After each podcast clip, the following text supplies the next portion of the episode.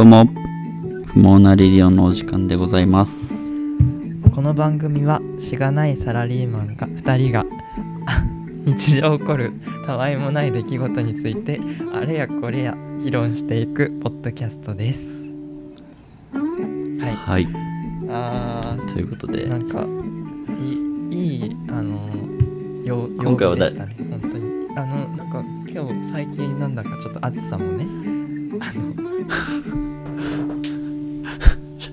すごい世間話で逃げようとしてる感がすごい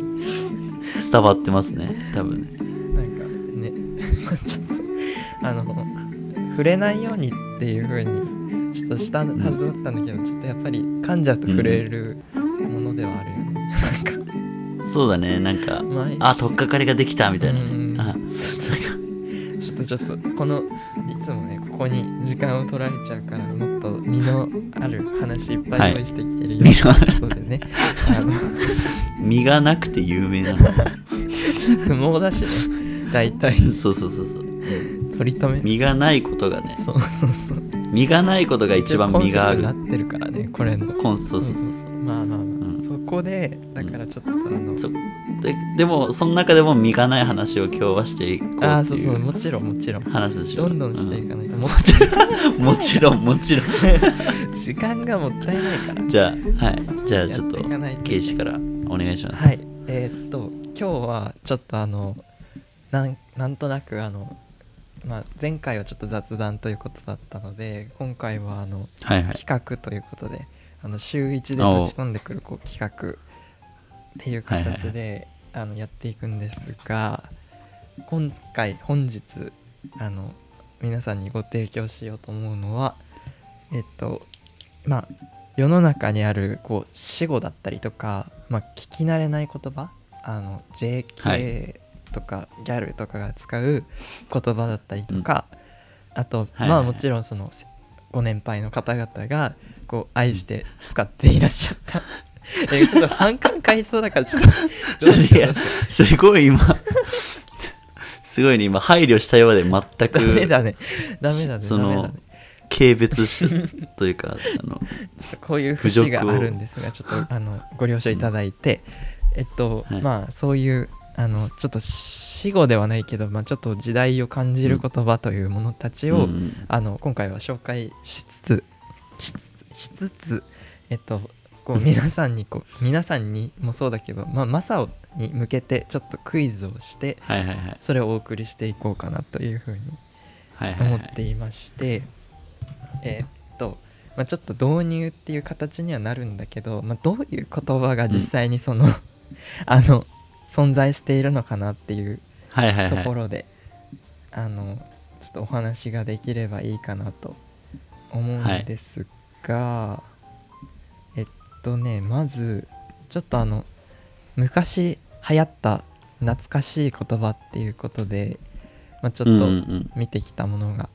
あって、簡単に言えばちょっとご年配の方々とか自分たちの親世代とかが結構使ってたような言葉なのかな、わかんない、ちょっとなのかもしれない。もう死に耐えた言葉というか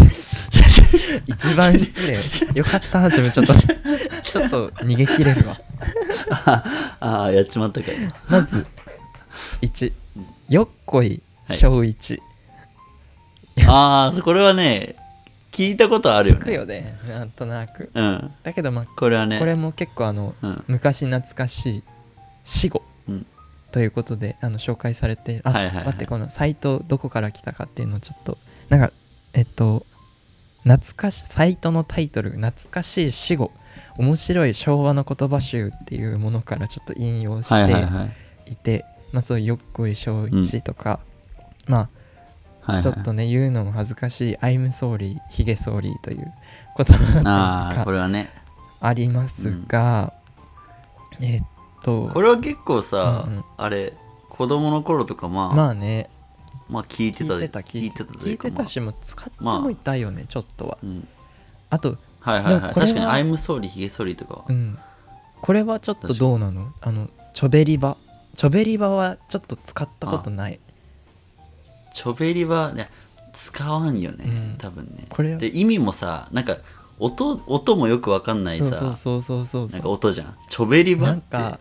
何みたいな。自分たちが 2,3 歳ぐらいの頃の高校生の人たちが使ってそうな言葉だよなと思って、これはチョベリグの対義語で、チョベリグはなんか超ベリーグッドの略で、90年代後半の小ギャルがよく使っていた言葉。小ギャル小ギャルなんかね、小ギャルっていうらしい、なんか小さいギャルなのかな、わかんない、まあ、そういう小ギャルが使ってた言葉です。やっぱギャルでもそのカテゴリーがそうそうあるらしい。でもあるよね、なんかその、ね、マンバ系とかさ、なんかあれ、ギャルそれギャルかギャルなのかギャルマンバ系ヤマンバメイクとかなんか聞いたことあるなと。ああ、ヤマンバメイクとかね、なんか黒ギャルとかそういうガングロギャルとか感じで小ギャル、そうなのかな多分。まあそういう人たちはそれでチョベリバチョベリグ、ね、チョベリバチョベリグというものを使っていたらしく、超ベリーグッド、超ベリーバットの略ということで、というものだったり、あとインド人もびっくりこれをちょっと聞いて、私それ使い方がさ、パッと出ないよね。インド人もびっくりっていう、これは昔やってた CM のフレーズで、インド人もびっくりするくらいカレーがうまいということ。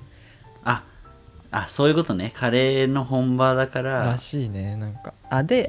そういうことか、そういうことか、自分も今ちょっと理解したわでそのインド人がびっくりっていうフレーズが結構らしい、なんか流行ったのか、それが CM に使われていて、でなんか驚くたびことあるごとに驚いたら、まあインド人なんかいやこんなこと驚いちゃうの、インド人もびっくりみたいな感じで使っていたのではと、ちょっとその時代を生きてはいないかもしれないので、ちょっとわからないけどまあでもそういったね、なんかちょっと面白い、まあそういう昔の言葉、バブリーな人たちが使ってたザギンにシースとかさ、あんのかな、なんかほらあれだ、なんだっけ見たやつでね、ショルダーフォン、なんか平野ノラってわかる、あの人がいつもこうネタの時にかけてた電話のことを、なんか電話をなんか携帯とかじゃなく、なんかショルダーフォンって言うらしいし、なんかそういう昔のものとかがいろいろあるなと思いました。なるほどね。でもなんか今でもさ、まあなんかなんだろうな、使ったりすることもあるじゃん、なんかそういう昔のさ言葉をちょっと意図して使う時も結構あったりするな、なんか、それこそなんだろう、でもなんだろうな、ごめん、なんだろう、自分はちょっと見てた感じだと、でも結構自分時代に乗っているのではって、勝手に自負しているんですけれどもこんな言葉たちは知らないから自分はそうでもさ、時代の人だと。でもなんか、まあ、ほらさすがに古文とかのさ、そういう古文みたいな板お菓子とか使わないけどでもなんか、ほらなんだっけ、さオバタリアンとかわかんないもん自分、オバタリアンとか。オバタリアンって何？なんかどういう意味なんだろうねこれは。オバタリアン。オバタリアン漫画ライフオリジナル。と呼ぶ。厚かましい中年女性などのことも。オバタリアン。おばさんから来てるってこと？でも由来が全く別なものから来てるらしいけど。ずうずうしく羞恥心がなく自分勝手なおばさんのこと、だいぶ失礼な言葉だ。ワードがあんまり良くなかった、これそれだいぶ使えるとこね絶対使えないよねそんなオバタリアンだよ。でも確かに。でも確かに何タリアンみたいな音がいいのかもね。うんうんうん、オバタリアンとかさ。まあね。でもオジタリアンも言うわけでしょ。言うのかな。まあ厚かましく、うん、なんか硬い人のことをオジタリアンとか言いそうだけどね。うん、あ、うんうん。これビデオ、あ、ほら、そうだあれだ、ビデオを使っていて巻き戻しをするとかも、これもなんか早巻き、うん、っていうらしい、うんうん、早戻ししてっていうらしいんだけど、うんうん、自分結構昔のワードで使うわ、うん、確かに巻き戻しって使っちゃうわ、うんうんうん、そういうことか、古い言葉使っちゃう。でもやっぱだんだんね、やっぱ時代に、そうだね、乗っていかない、時代が進んでいくにつれてこう分からなくなっていきそうねえ、取り残されていくとだんだんやっぱオバタリアンオジタリアンになっていく。いやーちょっとね、ずうずうしく厚かましい存在。うん、それもいや、でもそういうの人は大事だよ。まあね、これは、うん、確かに確かに、うん、オバタリアンは必要だよ、ね、世の中に。支持者いた、支持者オバタリアン支持。なんか自分結構今じゃあオバタリアニストだ。自分結構じゃあオバタリアンに失礼なこと言って反感買ってるかもしれないね。いや、なんかすごい今聞いてオバタリアンってすごいいい言葉だった。いいんだ、うん、なんか意外にもハマってしまったみたい、うんうん、意外に音が気持ちいい、ね。うん、まあね、意外とちょっとね調べてったらそういうのもいろいろあったんですが、うん、今回ははいはい、まあ、ちょっと時代に乗ってみようではなく、興味本位でちょっとついていってみようということで、うん、うんうん、まさにクイズを、なるほど、古い言葉で俺が今時代をね、次の時代というか、うん、今現時代で若い人たちが使っている言葉は何なのかっていうのを、うん、ナウイ言葉をやっていくわけですね。これも古いね。ナウイって古い、ね、これも古い。まあちょっとこれを出題していこうかなということで、まず、はいはい、何問出すかはちょっとその気分でいこうと思います。はい、じゃあまず1つ目、まあ、まあそれは、あ、はいはい、分かった、はい、なんかマジでしょ、マジみたいな感じでしょ。そう、はい、マジっていう意味で本当みたいな、ね、そうこれがなんかそれマジっていう風になると、うん、ソマらしい、うん、ねえ、日本終わるんじゃねえか。なんかさ、もっと大事にしたいものですね、うん、ちょっと言葉っていう、いやでもやっぱ言葉ってやっぱそうやってやっぱ進化していくもんじゃん、やっぱ、うんうんうんうん、今のさ、昔の言葉もさ、やっぱ今とは全然違うわけで、うんうん、やっぱ進化して今の形になってきてるわけだからこれをやっぱ受け入れないっていうことは、はい、結局やっぱオバタリアンになっていく。オバタリアンだね。ちょっとオジタリアンになってきているということを危惧しなきゃいけないから、うん、そうだね、ちょっとずつね、うん、吸収していかないと。はい、では使っていきましょう。まあですね、はい、まあ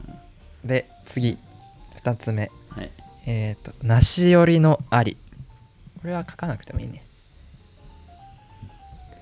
どっちなの？あ、待って、書いて、僕は一応なし寄りのあり、だから今日放課後、うん、なんかご飯食べに行かないみたいな、うんうん、いやそれなし寄りのありっていうことよ。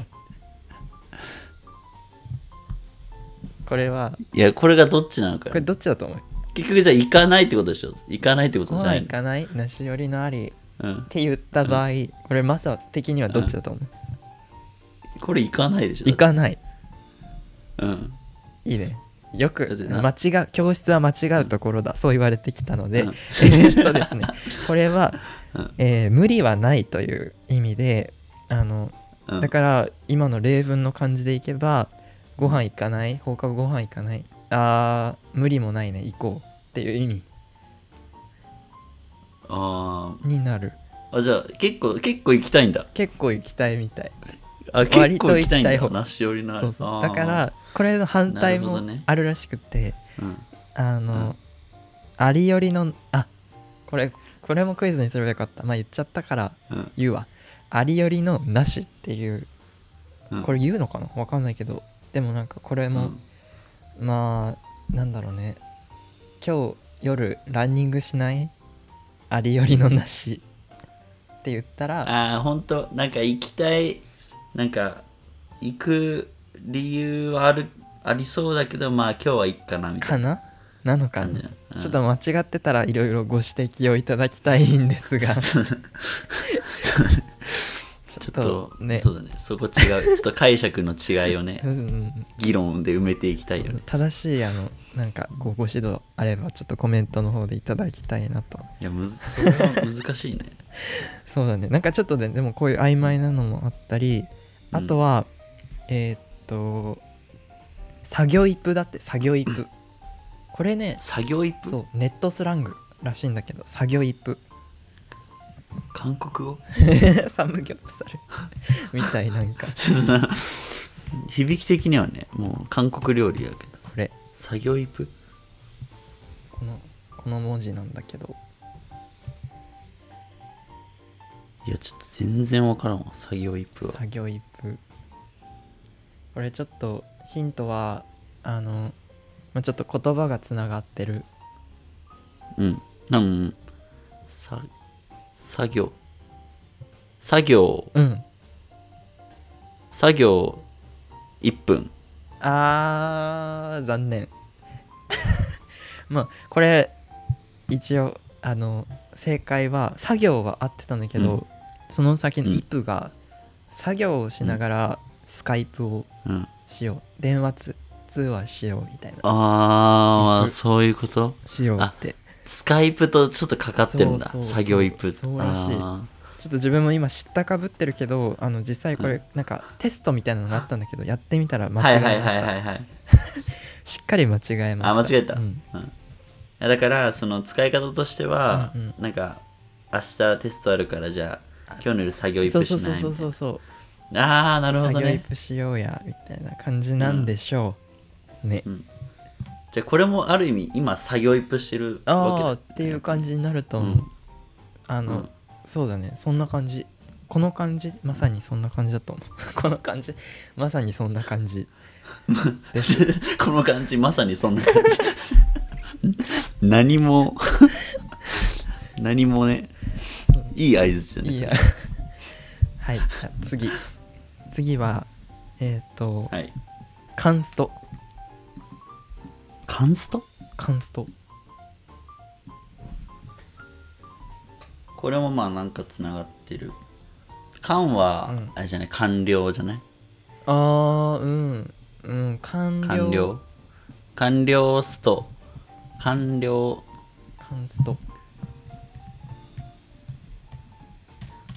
なんかゲームっぽいよね。そう。ゲー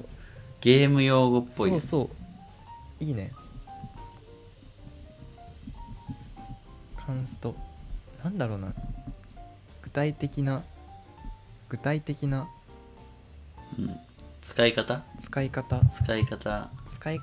には、カンストをゲームの使用スコアに使用する際は、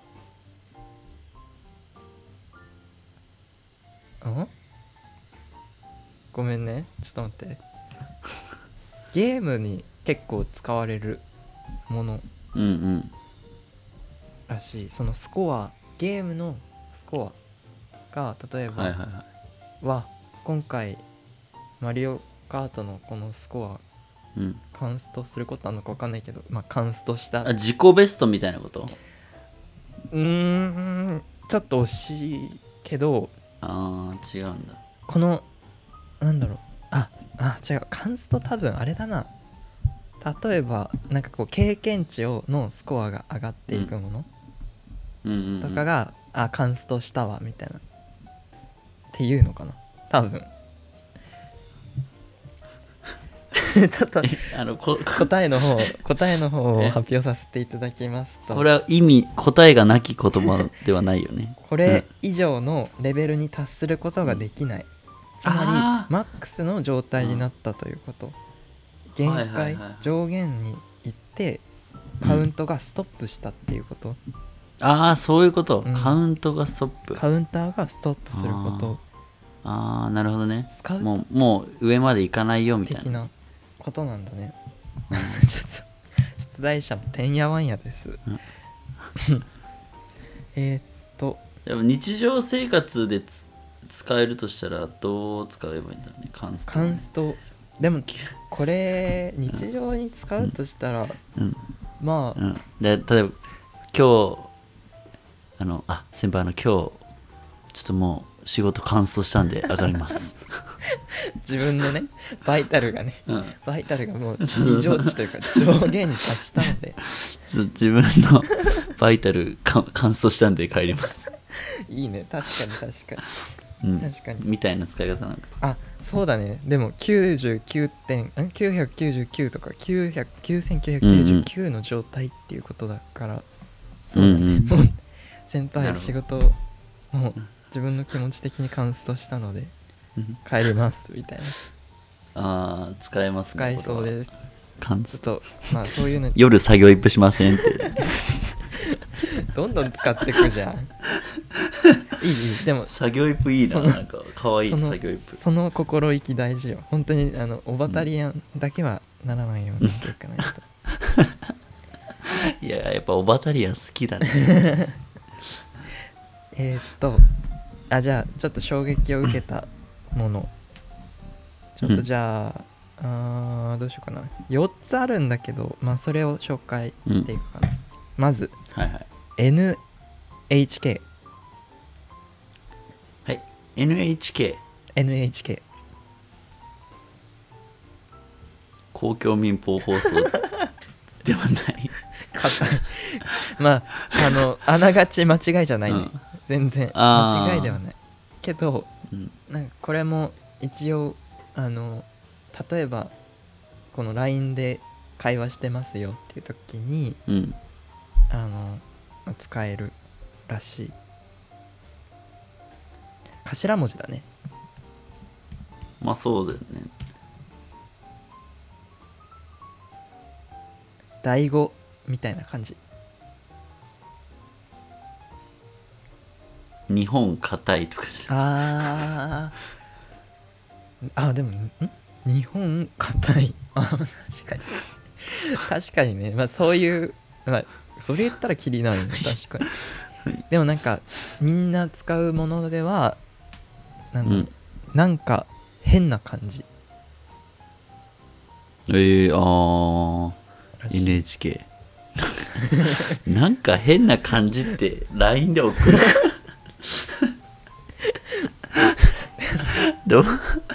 誰がなんか気持ち的にこれさ作った人はさ、うん、わこれよく送るから短縮したいなって思ってわけでしょ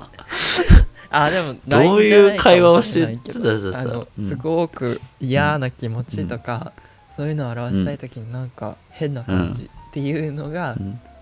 なんかね、うん、でもこういう3文字にする理由みたいな書いてあったけど、うん、割と言葉にするのが恥ずかしいみたいなの背景にあるらしいから、うんうんうん、やっぱ NHK とかそういうのにするらしいうん、やっぱそれ知ってる人のでしか使えないね、やっぱさ知らない人でさ急にさ NHK って送られてさ結局それ何って聞いて結局言わないといけないくなるからそれこそ公共民放放送だよねっていうそっちを言わないといけないくなるからねでもこれもう一個意味があるらしいんだけど、それこそまあ日本硬いみたいな感じだけど、うん、二の腕を引っ張ってキスっていう意味にもなるらしいの。もう意味わかんないね。その、うん、うん、ちょっとまあ、JK ワードなんだろうね。うん、そういうああなるほどね、うんうん。今日 NHK されたみたいな。あそう使い方なんか。NHK マジ燃えるとかそういう感じ。なるほどね。ということで NHK マジ燃えるはいいね、うんうんうん、確かに。ちょっとね捉え方によってはそれは、うん、あとはあと、まあ、4つって言ったけどちょっと似てるから省いちゃうかな。まあでも言っちゃおう、うんうん、OBT 分かりやんじゃん言いたいことわかる言いたいことわかる冒頭のねOBT いやいやいやいやすごい伏線回収すごいいやもうその俺の脳にはそれしか出てこない。いやもう自分もそう思っちゃった、うん、そう思っちゃった、うん、まあじゃあ言ってみようか。うん、せーの、うん、おばたいよおこれもさっきの醍醐みたいな感じ。OBT ダメだね。ちょっと答えは OBT 思わせぶりな態度。あー、まあーそういう、はい、なるほどね。なんかやっぱその考えるヒントとして、うん、なんかその JK というか、うんうん、若い女の子が考える思考というか、うんうんうん、が大事ってことか。そうそうそう、なるほど。ちょっとそういう要素がね、思わせぶりな態度大事になってくる。ちょっとじれったさのようなものがこの言葉の中に現れているのかなと、うんうん、まあずうずうしい人っていうのもありだとは思うんだけどねちょっ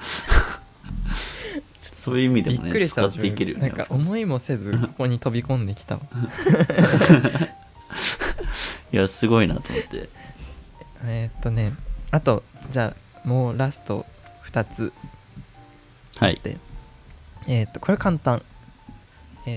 数字で397。397。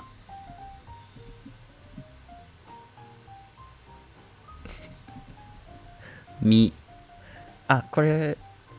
このまま読んでごらん。397って。サクナ。もっとフラット。397。あ、そういうことね。あ、397ってことね。そう。ああ、なるほどね。これでも使うよね。なんか自分もたまに使う。うん、あ、397使う。なんかわかんない、恥ずかしい。急に恥ずかしい。なんか397をうん、なんだろう、テキストメッセージとかに使うかもしれない。でもこれ見たけどなんか言うらしい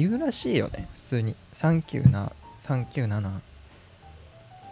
あ、その397っていうのね。そう、なるほど、ね、ありがとうじゃなくて言って使うんだ。うん、なるほどみたいな感じで、うん。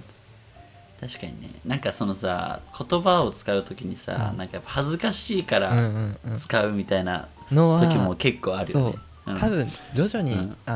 文明進んでったらもう解読不能な日本語になる気がする、うん、このままいけば。そうだね、うん、もう数字でしか会話してないみたいな、的な本当に怖い。なんかポケベルの時代に戻れって思う、うん、今日知ったもん。なんかポケベルも暗号がいっぱいあるらしくって、うん、なんかそういい風呂とか1126とかさ、わかんない、うん、そんなのないと思うけど今思いついたことで言ったけどまあそんなニュアンスで使うらしい、うん、なるほど。じゃあ最後、これ一番意味わかんない。うん、はい、ポンペイ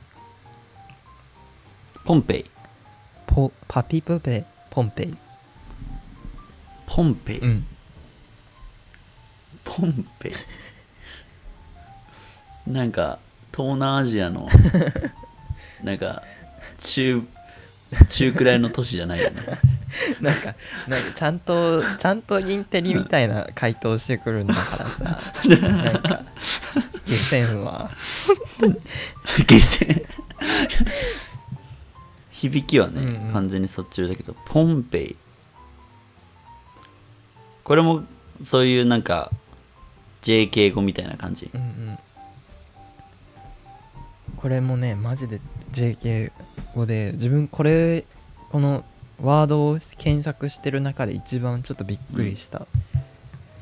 感じかな、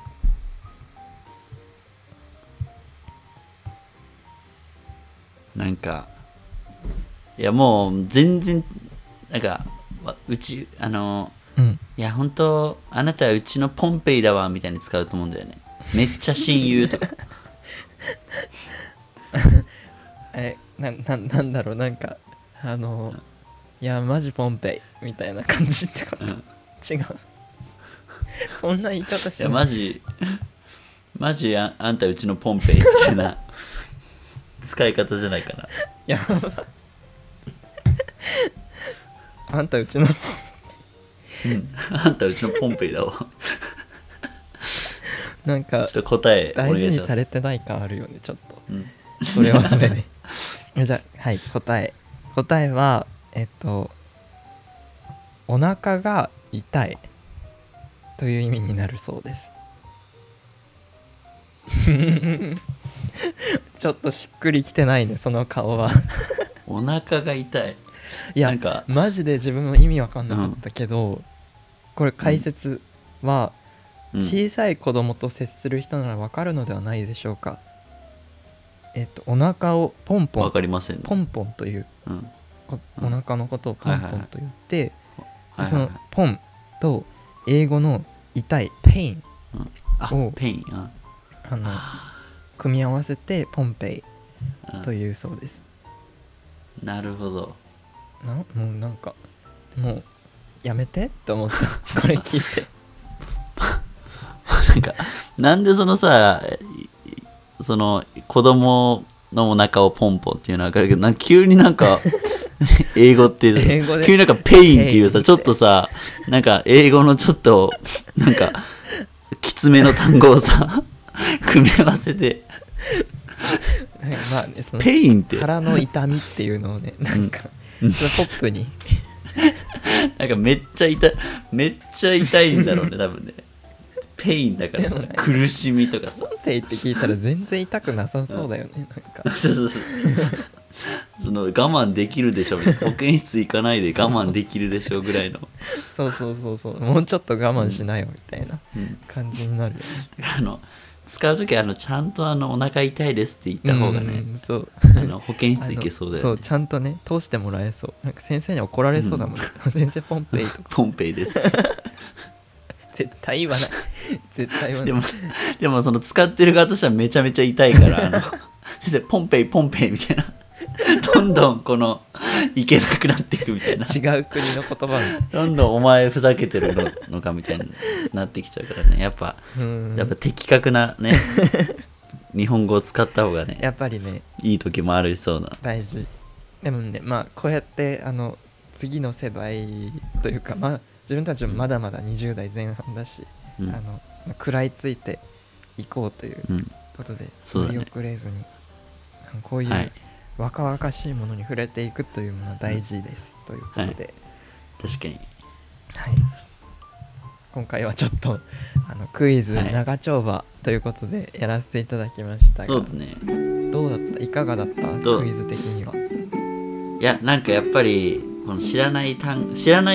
聞くことってやっぱ結構大事じゃん、やっぱりそのやっぱ普段やっぱ言葉をさ、うん、言葉ってやっぱその自分の使いたい範囲でしか使わないからさ、うん、やっぱこの新しいこのね作業イプ、はいね、ポンペイ、はい、この辺りの言葉、はい、もちろん OB 明日から早速